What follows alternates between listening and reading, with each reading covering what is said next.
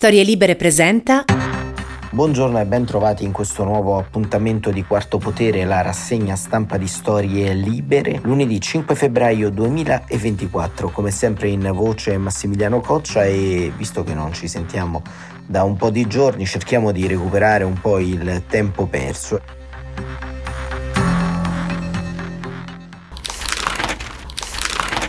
Quest'oggi vorremmo aprire la nostra finestra informativa sul mondo del carcere, partendo dalla vicenda di Ilaria Salis, le immagini della nostra connazionale rinchiusa in un carcere ungherese, portata con catene ai polsi ai piedi e eh, sul girovita dalla polizia ungherese dentro l'aula di un tribunale e le sue testimonianze intorno alle modalità detentive davvero fuori da ogni standard dello Stato di diritto hanno riaperto il dibattito sul rispetto dello Stato di diritto da parte di Orban e dell'Ungheria all'interno dell'Unione Europea, ma anche hanno in qualche modo sviluppato quel dibattito tronco che avviene sempre quando delle questioni abbastanza centrali del eh, dibattito e della democrazia italiana piombano un po' per per un'urgenza mediatica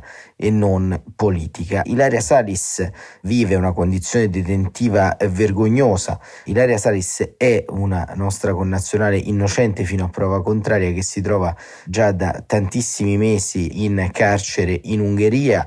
Prima di Natale, va ricordato, Fabio Tonacci sulla Repubblica sollevò il suo caso e fino ad allora le istituzioni italiane sono rimaste immobili, inerti rispetto ad una detenzione vergognosa per modalità, trattamento e possiamo dire anche finalità rieducative. Ilaria Salis è al momento in attesa di processo, il processo iniziato, quindi in attesa di giudizio, ma quello che possiamo capire e comprendere che è un dibattimento politico. In Ungheria la magistratura è ovviamente condizionata dal governo e uno dei punti sollevati anche dalla Commissione europea rispetto allo stato di salute della giustizia ungherese, ma soprattutto quelle immagini hanno scosso le coscienze abbastanza in modo trasversale, ma insomma noi non siamo di facili letture e allora ci preme ricordare che ad esempio dall'inizio dell'anno sono morte 13 persone in carcere 13 suicidi nel primo mese del 2024. E su questo aspetto, su questo aspetto relativo all'ipocrisia intorno alla vicenda di Ilaria Salis, ne ha scritto Hermes Antonucci il primo febbraio su Il Foglio, un articolo dal titolo L'ipocrisia su Salis. E scrive Hermes Antonucci, sul caso Salis noi italiani non siamo nelle condizioni di dare lezioni a nessuno, né per quanto riguarda il trattamento degli imputati nelle aule di giustizia né sulle condizioni delle carceri. Lo dichiara al foglio l'avvocato Nicola Canestrini, esperto in cooperazione penale internazionali. Le immagini di Ilaria Salis, scrive Antonucci, legata per mani, piedi e tenuta per una catena durante l'udienza al Tribunale di Budapest hanno suscitato giustamente l'indignazione della politica e spinto le istituzioni ad attivarsi. Sul rispetto dei diritti non possiamo transigere, ha detto il ministro degli esteri Antonio Tajani. Coerenza però vorrebbe che questa intransigenza si applicasse anche a ciò che accade in Italia, scrive Antonucci.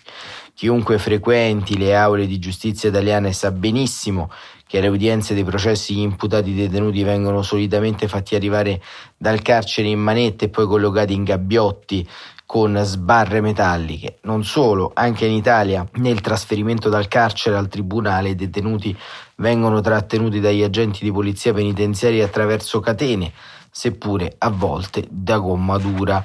Paese che vai, usanze che trovi, scrive Antonucci. Così nella capitale ungherese Salis, accusata di aver aggredito due estremisti di destra, non è stata collocata in un gabbiotto, ma fatta sedere in prima fila davanti alla corte, ammanettata e trattenuta da una lunga catena alla cintura. In entrambi i casi parliamo di trattamenti contrari alla dignità della persona la Convenzione europea dei diritti dell'uomo e il diritto dell'Unione europea prevedono che la dignità umana e la presunzione di innocenza siano due diritti fondamentali, quindi non derogabili, ricorda l'avvocato Canestrini. Nel caso di Salis, prosegue, siamo testimoni di una gravissima violazione dei diritti fondamentali in un paese, l'Ungheria, che certamente non brilla per il rispetto dei diritti. Ma se certi principi vincolano l'Ungheria, vincolano anche l'Italia. Allora la domanda è, siamo noi in grado di ergerci a giudici delle condizioni di detenzione altrui? Il frequente uso dei gabbiotti, continua Antonucci, con le sbarre metalliche induce a rispondere di no. La Corte europea dei diritti dell'uomo dice Canestrini ha da tempo affermato che la restrizione degli indagati e degli imputati in gabbia con sbarre di metallo è sempre contraria all'articolo 3 della Convenzione che vieta che un cittadino possa essere sottoposto a pene o trattamenti inumani o degradanti.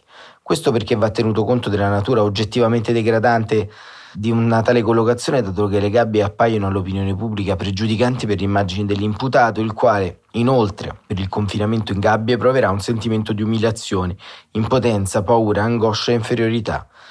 Nelle ultime ore, scrive Hermes Antonucci, si è anche parlato delle inaccettabili condizioni di detenzione in cui sarebbe sottoposta Salis in carcere a Budapest, tormentata da topi cimici e pulci.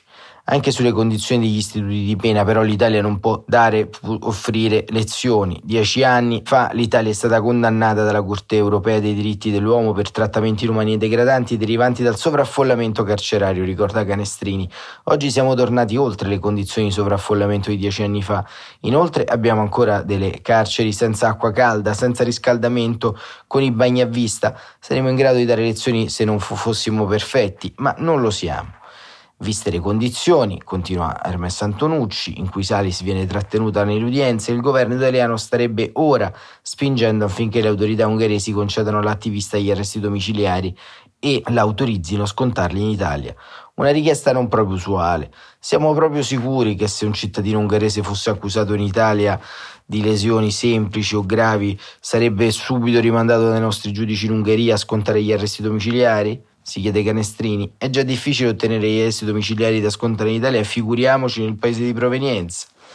Del resto, a parti invertite, i sovranisti alle vongole non reagirebbero in maniera positiva. Se un imputato presunto delinquente dovesse chiedere del proprio paese originario, probabilmente farebbero le barricate e crederebbero all'ingiustizia. Esattamente, è quello che è avvenuto nei casi di due ragazzi uccisi da due tedeschi al lago di Garda e del camionista che investì e uccise il ciclista Davide Rebellini a Vicenza.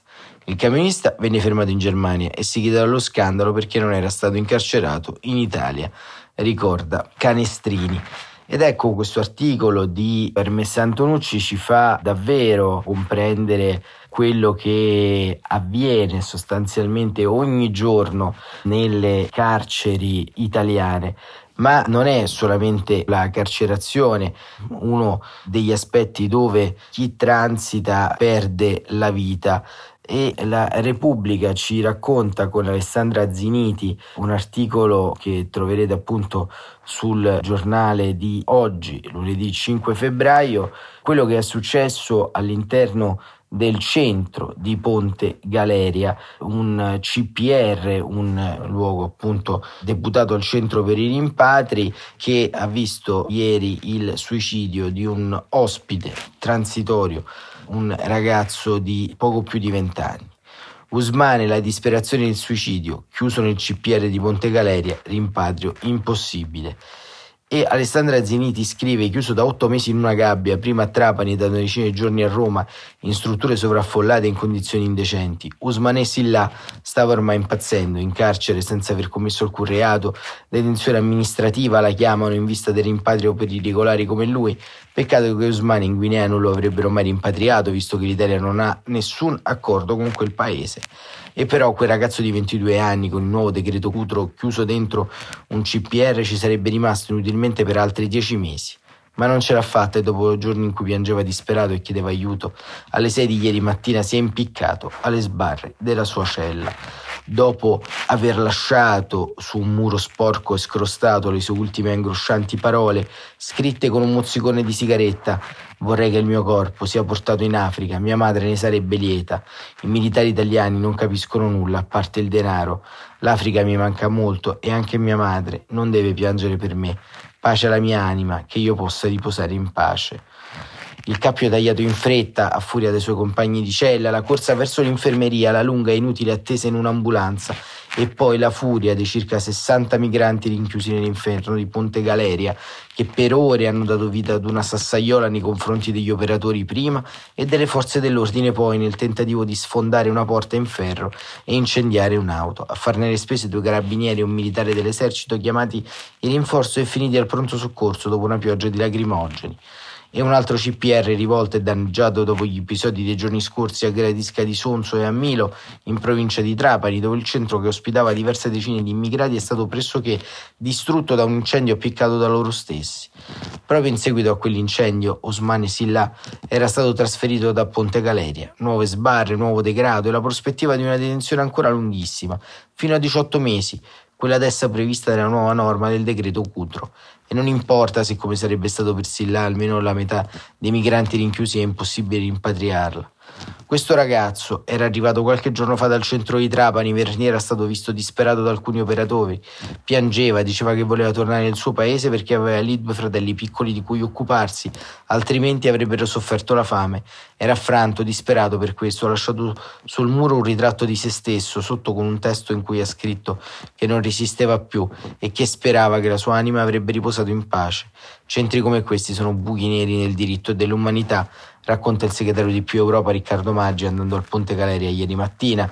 Una tragica fine, quella di Usmane Silla, a cui si aggiungono altri due suicidi registrati nelle carceri di Verona e Caserta nelle stesse ore, che riaccende i riflettori sulle condizioni disumane e degradanti dei centri per il rimpatrio, che restano uno dei pilastri della politica di immigrazione del governo Miloni pilastro che affonda nelle sabbie mobili, visto che delle nuove dieci strutture che da oltre un anno il governo annuncia di realizzare non esiste neanche l'elenco, che i dieci attualmente aperti sono sempre più devastati da rivolte continue, vere e proprie macchine mangiasoldi per poche società, spesso sotto inchiesta come a Milano e Potenza, e gestite senza rispetto della dignità delle persone. Riccardo Maggi di Più Europa e Cecilia del PD, anche lei presente a Ponte Galeria, chiedono al ministro Piantedosi di andare personalmente a verificare le condizioni indecenti del CPR. Sono luoghi di pura afflizione e si considera che la maggior parte dei detenuti non saranno mai rimpatriati e prolungare la detenzione fino a 18 mesi come ha fatto il governo Meloni è folle. Chiediamo al ministro Piantedosi di visitare questo luogo e di chiuderlo al più presto, richiesta a cui si associa anche la garante dei detenuti del Lazio Valentina Calderone. Non c'è bisogno di aspettare le indagini per poter dire che luoghi come questo, come Ponte Galeria, sono totalmente disumani. Non c'era bisogno di aspettare la morte di un giovane ragazzo per dire che questi posti vanno chiusi. Il governo tace, scrive Alessandra Ziniti, e nell'incapacità di realizzare il suo progetto d'Italia prova ad accelerare sui rimpatri e sull'esternalizzazione delle procedure accelerate di frontiera con il protocollo Albania. Obiettivo la ratifica definitiva del Parlamento questa settimana per dare il via ai lavori e arrivare con i centri aperti prima delle elezioni europee. E questa era Alessandra Ziniti sulla Repubblica. Come vedete, insomma, il dramma continuo, diciamo veramente non si placa. E non si placa soprattutto perché c'è una preoccupazione crescente che è anche di natura sociale, insomma le carceri sono delle polveriere pronte ad esplodere, delle polveriere dove ovviamente rimangono segregati prigionieri in attesa di giudizio, carcerati in via definitiva, di solito il ceto piccolo, medio o basso, diciamo che si voglia chiamare, rimane intrappolato nelle maglie della giustizia per tantissimi anni. Ecco, questa è l'emergenza a cui molto probabilmente senza retorica il governo Meloni dovrebbe in qualche modo prendere di petto e lì dove non arriva Giorgia Meloni, dove non arriva il governo, arriva sempre il Quirinale e questo articolo di Ugo Magri, sempre del primo febbraio, sottolinea quello che stiamo raccontando in questa puntata di Quarto Potere. Celle sovraffollate e l'onda dei suicidi. Le carceri preoccupano Mattarella. Scrive Ugo Magri, le carceri ungheresi certo, ma anche quelle italiane. Sergio Mattarella è molto preoccupato per quanto sta accadendo ai nostri istituti di pena e per comprendere meglio, forse anche per mandare un segnale a chi dovrebbe darsi una mossa, ha ricevuto sul collo il capo del DAP, il Dipartimento dell'Amministrazione Penitenziaria, Giovanni Russo. Il comunicato stampa diffuso in serata al Quirinale è piuttosto parco di informazioni sui contenuti del colloquio. Di certo Non si è parlato del caso Salis, anche perché il russo non sarebbe l'interlocutore giusto. Tuttavia si può dare per assodato che il Presidente della Repubblica abbia chiesto notizie circostanziate e di prima mano sull'ondata di suicidi tra i detenuti, che secondo alcuni calcoli degli addetti ai lavori sono stati ben 14 dall'inizio di quest'anno, a ritmo spaventoso di uno ogni due giorni. In carcere si muore troppo nell'indifferenza generale. Il parlamentare di Italia Viva, scrive Ugo Magri, Roberto Giachetti, che insieme con Rita Bernardini è arrivato al decimo giorno di sciopero della fame proprio per denunciare l'inferno carcerario, ha fatto un conto drammatico. Di questo passo, proiettando sull'arco di 12 mesi, il numero di detenuti che si sono già tolti la vita verrà di gran lunga battuto il record del 2022, quando i suicidi furono 85, 80 uomini e 5 donne. In certi penitenziari la situazione è particolarmente grave, a Poggio Reale per esempio i morti sono stati quattro, comprendendo un ragazzo del quale non si sono chiare le cause della morte. All'origine c'è appunto il sovraffollamento, anche di questo si è parlato nella visita al Quirinale del capo del DAP. Dati inconfutabili segnalano che le celle stanno letteralmente esplodendo. I detenuti sono oltre 63.000, numero non troppo lontano dai 66.000 carcerati che provocarono in passato la dura condanna della CEDU, la Corte europea dei diritti dell'uomo. È questione, secondo i radicali, di poche settimane, poi gli istituti di pena saranno letteralmente al collasso. Come porvi rimedio, la strada maestra consisterebbe nella depenalizzazione di certi reati minori, ma la maggioranza di governo, sulla linea securitaria che almeno in parte la contraddistingue, non sembra orientata a procedere in questa direzione. Anzi, basti pensare che di recente il DDL Sicurezza ha aggiunto al codice penale 15 nuovi reati, arrivando a comprendervi la manifestazione di protesta non violenta in carcere, tipo il rifiuto del cibo. L'orientamento governativo cui il ministro della giustizia Carlo Nordio, scrive Magri, ha fatto cenno di recente, consisterebbe piuttosto nel rilancio dell'edilizia penitenziaria, tamponando l'emergenza attraverso il recupero di vecchie caserme in dismissione che trasformate in colonie penali possono in qualche modo scalare il numero delle richieste di detenzione. Alcuni esperti del Ministero di Vianerula sono piuttosto scettici al riguardo e suggeriscono semmai di imboccare la proposta formulata dal segretario di Più Europa Riccardo Maggi, istituire cioè degli appositi casi di, di reinserimento sociale dove, d'intesa con i comuni, potrebbero essere destinati quei detenuti che hanno almeno di un anno da scontare. In questa condizione se ne contano almeno 7.000 che alleggerirebbero la condizione degli altri detenuti, ai quali nei giorni scorsi la Corte Costituzionale ha riconosciuto con una sentenza storica il diritto all'affettività, chiedendo al Parlamento di provvedere sul piano normativo e al DAP di dare risposte concrete, una questione di civiltà. Ecco, vedete quante cose, diciamo, ci sfuggono sulla questione carceri e ci sfugge anche il fatto che ci sono bambini in carcere mentre parliamo insieme alle loro madri ed è appunto una costante che attraversa il nostro ordinamento penitenziario. Il caso ultimo che si è in qualche modo sviluppato nelle ultime ore appunto proprio su quello che è successo nel carcere Lorusso Cotugno, in cui c'era addirittura un bambino di un mese, un neonato, entrato in carcere a fine mese. Aslan, il neonato di un mese appena entrato due giorni fa al carcere Lorusso Cotugno con la mamma, è stato trasferito dal penitenziario all'Incamo, un istituto di custodia attenuata per le madri detenute, attiguo alla casa circondariale dedicato proprio alle donne detenute con figli. Ieri l'appello di Marco Grimaldi, deputato dei Verdi e Sinistra, Sara Deina, consigliere a Torino nelle file di Sinistra Ecologia e Libertà, dopo una visita all'Istituto di Pena di Torino. Aslan hanno scritto una nota di un bambino di un mese, appena entrato con sua mamma nella sezione femminile della casa circondariale Lorusso Cotugno. Quel bambino, hanno sottolineato come tutti i figli dei detenuti e delle detenute, non dovrebbe trovarsi dietro le sbarre. Chiediamo al governo e alla maggioranza di tornare indietro sul veto della proposta di legge che lo prevede in tutte le carceri italiane e poi fortunatamente Aslan e la sua mamma nella giornata proprio di oggi, anzi di ieri perché appunto la notizia è del giorno 4, è arrivata oggi l'ordinanza del GIP, nel carcere di Torino rimangono due mamme detenute però con i rispettivi bambini.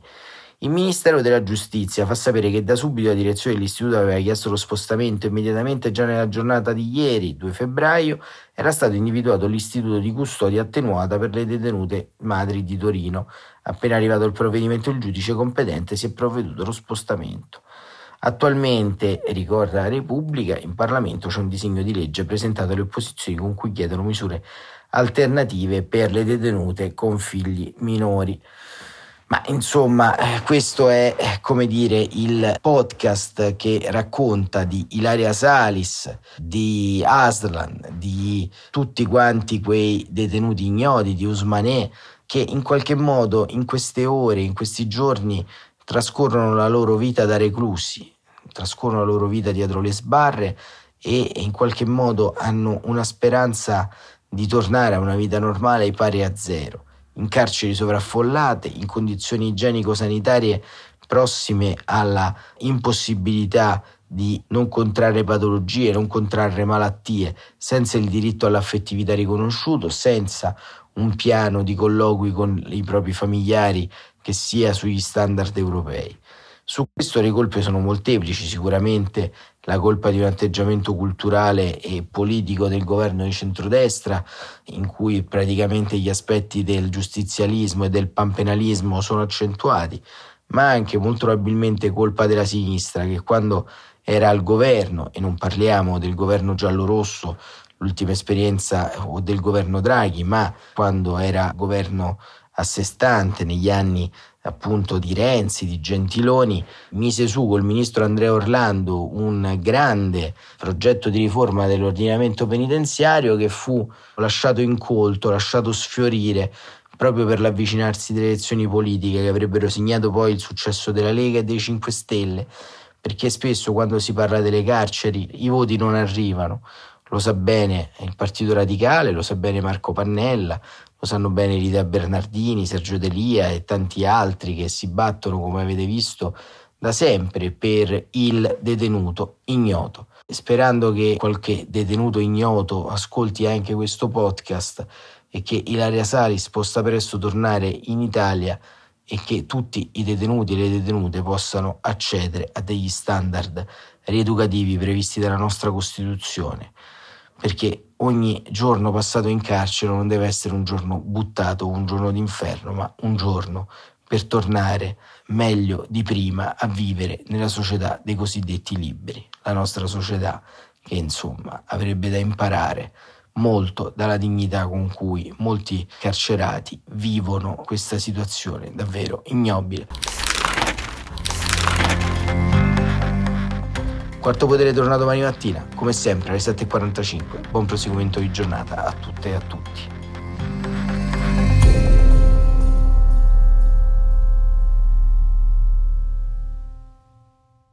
Una produzione storielibere.fm di Gianandrea Cerone e Rossana De Michele. Coordinamento editoriale Guido Guenci.